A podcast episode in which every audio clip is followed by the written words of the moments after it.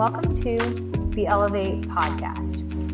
We cover everything from missions, where you'll hear from seasoned missionaries and trailblazers on the field, to church production insights, covering topics like sound mixing, social media, and websites, to church planting, where you'll hear from church planting leaders and boots on the ground, to church systems and strategies, diving into programs like Planning Center and MailChimp. Let's grow and learn together. Guys, so this is our first of many super exciting interviews that I have lined up for this fall. And it's just kind of a way for me to um, leverage some connections that um, I have to some incredible people in the church world um, and just kind of listen to what they have to say, um, their voice, their expertise, their experiences. Um, so, my first guest, which is like an amazing person to start off with, is Randy Freeman. Um, hey, Randy. Hey, Esther. Um, so Randy is the lead pastor of Northplace Church Durban in South Africa, and uh, that church was planted a couple years ago. And he also is the leader over Urban Tribes, which is um, just a really awesome project in Assemblies of God World Missions. And Urban Tribes uh, just seeks to plant churches in gateway cities in Africa, which is super exciting, really cool. So I just wanted to talk with Randy just about his experience in church planting and um, just get some of his insights today. So yeah. Thank you for having me on. Yeah, we're super excited to talk to you. So, um, how did you um, get into like the church planting world? Yeah, I was, um, you know, I felt called in a ministry when I was really young and really struggled to articulate uh, what what that would look like. I knew what God was putting in my heart, but at at that time, and the church that I grew up in, which was a phenomenal church, but there was just no language. People weren't really mm. planting churches back then, and and uh, that sort of apostolic idea. Uh, it just it just wasn't talked about. So, anyways, went through went through Bible college, uh, for a while, majored in missions, but really didn't feel like I fit that because there was this church planting thing. And when I talked to the professors back then, at least, they were like, yeah, we don't really do that when I described what was in my heart. So, anyways, went on, got through Bible college, uh, mass, uh, put work into a pastoral ministries degree and Christian education, all that stuff. And then I got into my master's degree. And that was the first time that I really started learning about church planting and there was a mm-hmm. whole degree in that and the more i read about it and found out about it this was kind of uh, mid to late 90s you know it was just blowing up all over the place and the mm-hmm. language and what it was just captured my heart and at that point it was like yes this is who i am uh, this is what my gift set is this is what i'm called to and so uh, went through finished our, our graduate program and uh, then we moved to texas and planted a church i guess 2002 uh, so that's mm. kind of when we started. Cool. Wow. So yeah, you've been in it a little while, kind of from like the cusp of like church planting becoming a thing. So that's that's really cool. Um, so having been in it so long, like what do you think are some big um just struggles that you've encountered maybe or seen other people encounter um just in that church planting process? Yeah, you know, it's it's hard. church planting is super hard and um, it it really tests you. You really have to make sure you know check your motives and your heart all of the time. And uh, mm-hmm. there's there's seasons in the life cycle of a church. There's seasons in the growth of a church, and really, you continuing to grow. For for me, I'm married, so my marriage continuing to stay healthy during. Mm-hmm the different cycles i have kids and so my family so sort of balancing that and and just the emotional ups and downs of um, of the process hmm. and i think living through that making it through that and every season of a church there's such a huge lift so there's such a huge lift from zero to 50 people to have a launch mm. team there's such a huge lift from 50 to you know breaking 100 et cetera so living mm. through those different seasons and staying healthy through that emotionally spiritually mentally um, yeah i'd say that's probably the biggest challenge yeah um, yeah, I know like whenever, so a little bit of context. Um, me and Randy were together on the church plant in Durban. He's still there. I'm doing this now, but um, something when I was there that I just admired so much about like you and your family and your wife Desra was just you guys had this crazy ability that even though you have like so many things pulling on you and like all these pressures and responsibilities and roles that like you guys made your family like top priority always and like protected that so well. Um so how do you think like you guys came to that? Have have that has that always been a thing for you? Like how did you accomplish that? Yeah, thank well, I appreciate I appreciate that that was your perspective as being someone who was on our team. Um, I, I, hope we've worked at it always. I don't know that always done it well. Mm-hmm. Um, we started, like I said, you know, 20 over 20 years ago in this process. And, um, you know, we learned a lot of things the hard way. Um, we have, you know, we've had, we have good people in our life, good mentors. Um, and so trying to learn from them and, uh, learn from their advice mm. that helped a lot but yeah you have to have boundaries like anything mm. else in your life you have to have boundaries and the thing about church ministry is it's it well let me say it this way i feel like if you're doing it uh, authentically uh, and i know that's a buzzword but it's your whole life because these mm. are the mm. people that you're you know it's not just i go to work and then i go home these are my friends they're my family they're mm. especially mm. when you're doing it internationally you know there's no yeah. like everywhere you go these this is your whole life and mm. um so but you have to have boundaries and and you have to understand that this is a marathon and not a sprint. Mm. and when you when you begin to think that way that it's a marathon and not a sprint it helps you to keep perspective on okay so spending this time with my kids is in the grand scheme of things is probably more important than being at every single event or more important than everything being perfect this sunday. There's always going to be another sunday yeah. but my kids are only going to be this age once you know mm-hmm. we're we're at a stage in life now where two of our kids are out of the house and mm-hmm. we have still have two teenagers and I'll never get that time back, but I'll I'll have another Sunday. I'll have another. I'll do another sermon series. There'll be another Easter. So, mm-hmm. you know, just having perspective I think probably helps a lot.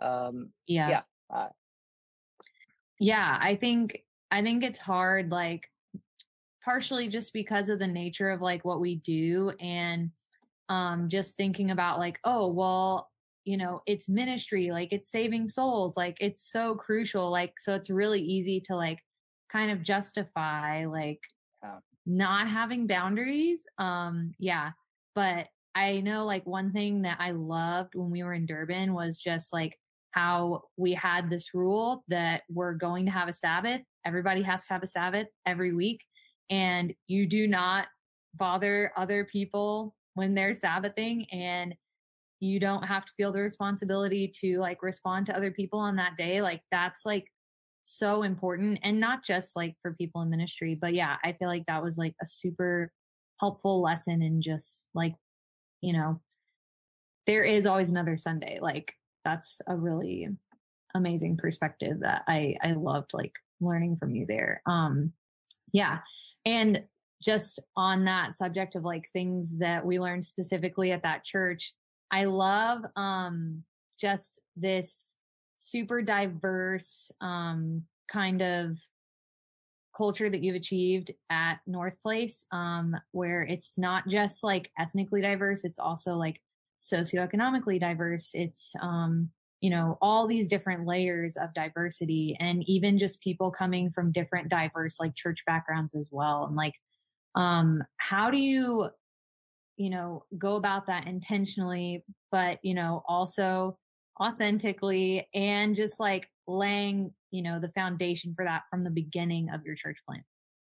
Yeah, I, I don't, this probably maybe isn't the direction you you thought this would go or or anticipated this would go. But I think all of these things, both what we were just talking about, um, boundaries and Sabbath and all of that, and feeling like I'm the savior and I have to do it right because I'm saving souls or whatever. Mm-hmm. I think both that and the issue of diversity and uh, having a diverse group of people. I think these are all theological issues, and mm-hmm. and I think it it says it, it it's all about my theology, our theology mm-hmm. as a as a church, as a team. Um, the boundaries that I set in in my life have to do with the fact that I know that I'm not God. And mm. that's a, the- that really is a theological issue. I'm yeah. not saving anybody. I'm an instrument. Mm. He can, in my ridiculous mistakes and stupidity and and my laziness at times and all, yeah. all of that stuff he's if he wants to interrupt someone's life and save someone like he's going to do that and mm. so my theology is like rooted there so i'm just i'm just an instrument so that helps me with the boundaries and and then when it comes to the diversity issue uh, to me also that's a it's a theological issue mm. so uh, you, you talk about socioeconomic diversity in the church. I, I have some significant uh, theological concerns when we when we create our churches in such a way that draws these um, this divide between people mm. who maybe have a little and people who have a lot. Um, I have like I have some serious questions for folks who yeah. who um, it seems as though their model of ministry uh, is dividing rather than mm-hmm. bringing people together and not um, elevating some and isolating others mm-hmm. because of what they have or don't have. Uh, so, to me, some really good New Testament theology uh, helps with some of these things, but mm-hmm. then uh, not just preaching it, like living it, like practically living it, like not treating some people better than others, even in subtle ways because they have a little money or mm. they have a lot of money or because they are um, a, a, powerful business person versus in our situation a hawker someone who sells you know some items on the street uh, yeah. so not like legitimately being just as concerned and just as attentive and just as engaged in everyone's life regardless of their race their mm. age their their their gender their religious background or spiritual background, their socioeconomic status. Like, I just think you have to consistently live that out. Mm. And if you consistently live that out, like, I think it starts to produce the fruit of diversity. I, I, like people have asked us this through the years like there's not this great grand plan where we uh, systematically pick these people or do these things mm-hmm. or put these people on stage and and I'm not saying that there's not some thought that needs to go into that. Mm. And maybe when your church gets to a certain stage, you need to balance that mm. out. But I think it has more to do with the leadership team, like mm. legitimately living out uh, what I happen to believe is biblical uh, biblical theology around yeah. loving people. Yeah. Yeah, I think I think there's like something about when you're in church planting that it can get like so easy to make it about like, okay, what strategies can we do? Like, what systems can we put in place? Like, you know, what can we do? Like, it's all about like, you know, doing the right tasks and like using the right tools and stuff. And like, tools are super important. They're really valuable. But yeah, um, I think that's a really good perspective that like it's, it boils down to like theology um, so with planting a church cross culturally and dealing with like, there's, you know, weird theological things because I know something we talked about a lot was confronting that some of our theology wasn't really theology, it was more culture and like vice versa. So like how um how did you like navigate that and and just give some insight on that? Yeah, I, I think you know, cultural intelligence or intercultural intelligence is absolute necessity if mm-hmm. you're if you're planting cross culturally. I, I, think honestly, I think it's absolutely necessary anywhere now yeah. uh, you are in the world, especially if you're in an urban center. Like mm-hmm. you, you don't even have to go to Africa or Europe or whatever. I mean, yeah. I think any city that you're in in America, if you're not growing yourself in cultural awareness, you're just you're setting yourself up for failure, or you're or you're basically saying this is only this small group of people that I intend to disciple. Yeah. Um, so, so that would be one thing, like actually reading books, learning, growing mm-hmm. in, in, your cultural awareness. Um, and, and then that begins when you start to learn about that stuff, then you start to examine yourself, like mm-hmm. what are, what are my preconceived ideas about just life in general yeah. Um, communication, the way you relate to people. Mm. Um, so that's one set of things. But then you start applying that to your theology um, and saying, okay, do I believe this because this is the way a white middle class American mm. interprets scripture? versus this is the way a you know in our case a dirt you know an, an indian fifth generation indian in durban south mm. africa would interpret scripture and really yeah. starting to think through those things mm. and look for those filters and becoming honest with your first you have to become honest with yourself but mm. then in the role of being a leader you have to make sure what i'm teaching how i'm discipling people you know working through those filters and those lenses mm-hmm. acknowledging your filter and lenses and then trying to in my particular role as the you know the lead teacher in in our church i had to try to approach every message through the idea of okay let's wade through not just my mm-hmm. filters but in our particular congregation there could be 15 or 20 different filters mm-hmm. socially culturally so yeah. what we're going to teach and preach we need to make sure that we're going to author's original intent and then mm-hmm. and then teaching our congregation okay here was the author's original intent now here's how we commonly apply it in mm-hmm. our various cultures here now how do we do it collectively as the body of christ in this mm-hmm. context um, yeah. and that just takes that takes time yeah um, and but it takes a tremendous amount of discipline um, and uh, loving it loving god's word and loving god's people and then creating a vocabulary, creating a a practice with the people and and mm. you know as you mentioned we're a few years in, in, now and so there's stuff that i can teach and preach now that i couldn't mm. a few years ago yeah. and uh, just knowing that uh, mm. uh, is part of it yeah yeah yeah i think um when you go cross culturally it's so much easier to um recognize like oh this is a cultural thing that's a cultural thing but when you're not cross cultural, it's a little harder to like see those things. Um, but yeah, I think as I've been like back in the States, it's, it's been more like just having an awareness of,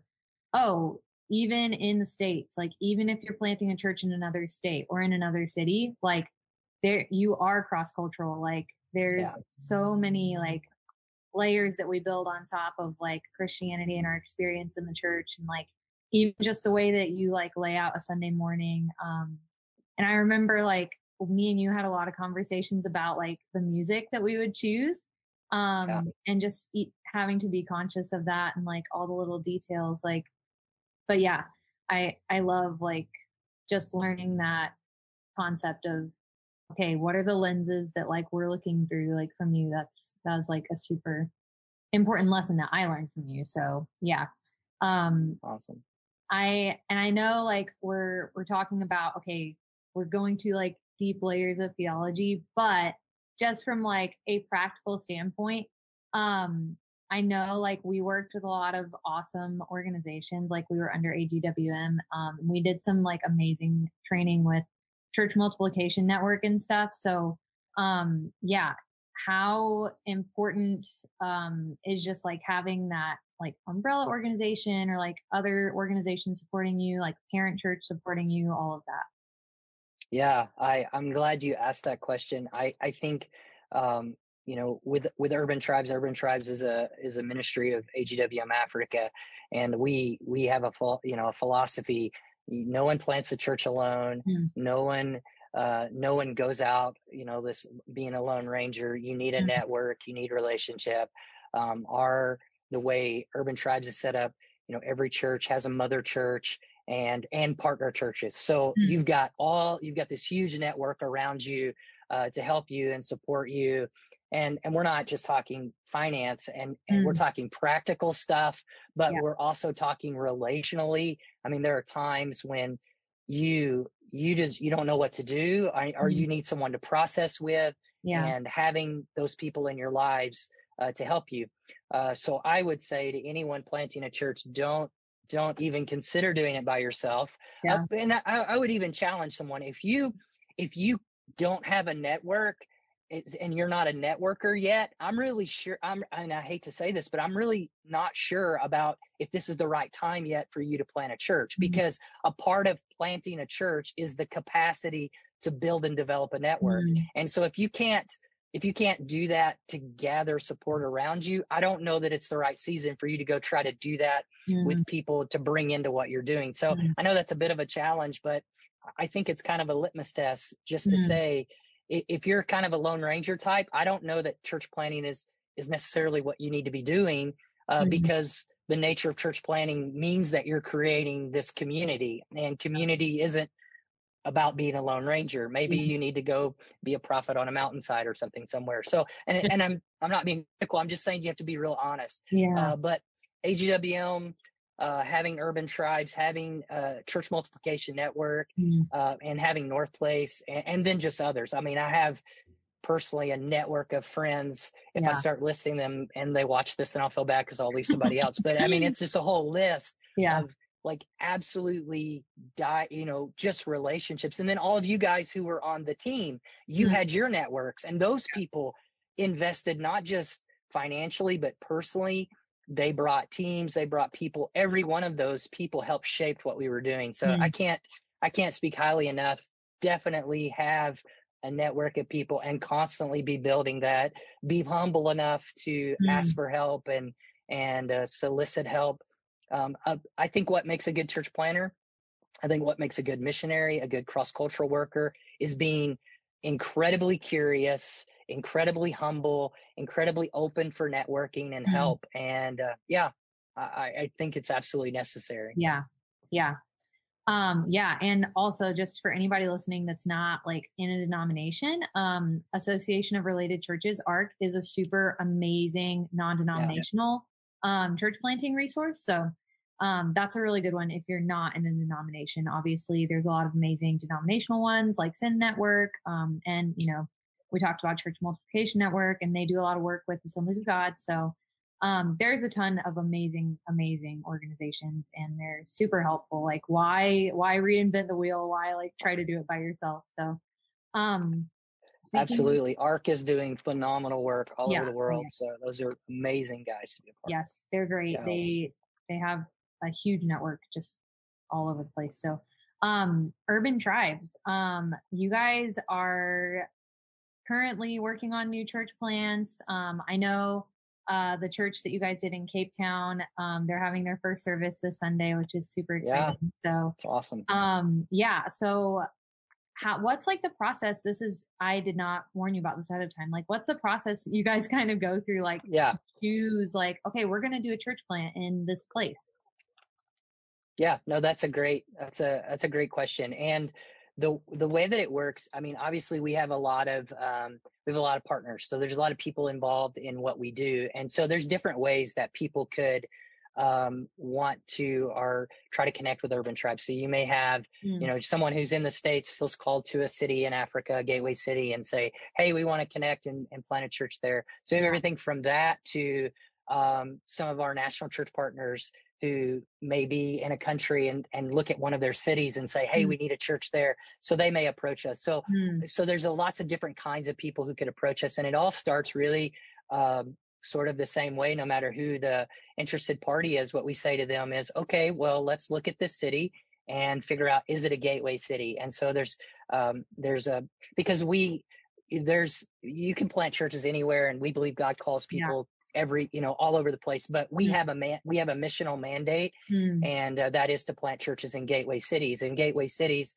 just to quickly define it would be cities that are shaping the culture of africa now mm. and into the future uh, and that could be that could be regionally or it could be from a continental perspective or even mm. globally and those are the cities that we're focused on uh, because we can't do everything everywhere. Yeah. Uh, but we there's a process that we would say, okay, let's look at this city and see if it fits this profile. Mm. Um, and so whoever would be interested in a city, whether it be someone who's actually interested in planting or um, or our mission or anyone else, mm. we would the first question we would say is, okay, can we define this as a gateway city? And so we have a hmm. little tool that we've created. It we we just want to do like a demographic survey, mm. uh, sort of look at urban planning and what's going on economically yeah. and politically and culturally and mm. write this sort of three to five page executive summary that mm. kind of makes the case if you will that this yeah. is really a gateway city mm. um, and and that's the starting point and and I, I, mean i think the starting point really is prayer and conversation yeah. but officially that's where we begin the conversation hmm. officially is to say okay here's the case that this is a gateway city and then from there you know, there's further steps that we begin to do site visits and vision casting and then mm. begin to look for partners, et cetera. But that really is the first place. Um, yeah. obviously connect with with with me or urban tribes in general we start that conversation but that really is the first big thing that we're going to look for is this a gateway city mm. um, is there really a need based on what it is that we do mm. cool cool yeah um i love like just all the amazing places that urban tribes is going into and um yeah just kind of reaching into that newer growing amazing urban part of africa is really cool um yeah so really quickly before I let you go, because I don't even know how long I've kept you on here, but um, so what would you say is probably like the biggest takeaway lesson that you've learned as a church planter? Uh, that's that's a super hard question. um, yeah, I, I, but if I had to narrow it down, I would say um, it is. I mentioned it earlier. It is a marathon. It is not a sprint. And yeah. learn to pace yourself learn to have healthy perspective, be realistic about what is going to happen, um, and walk with a lot of grace for yourself, mm. walk with a lot of grace for your team, walk with a lot of grace with your for your partners. Um, yeah, because it is it is a marathon. It is not a sprint. If you try to if you try to power through, uh, you're going to kill yourself. You're going to kill yeah. your team. You're mm. going to disappoint uh, yourself or your partners or mm-hmm. others.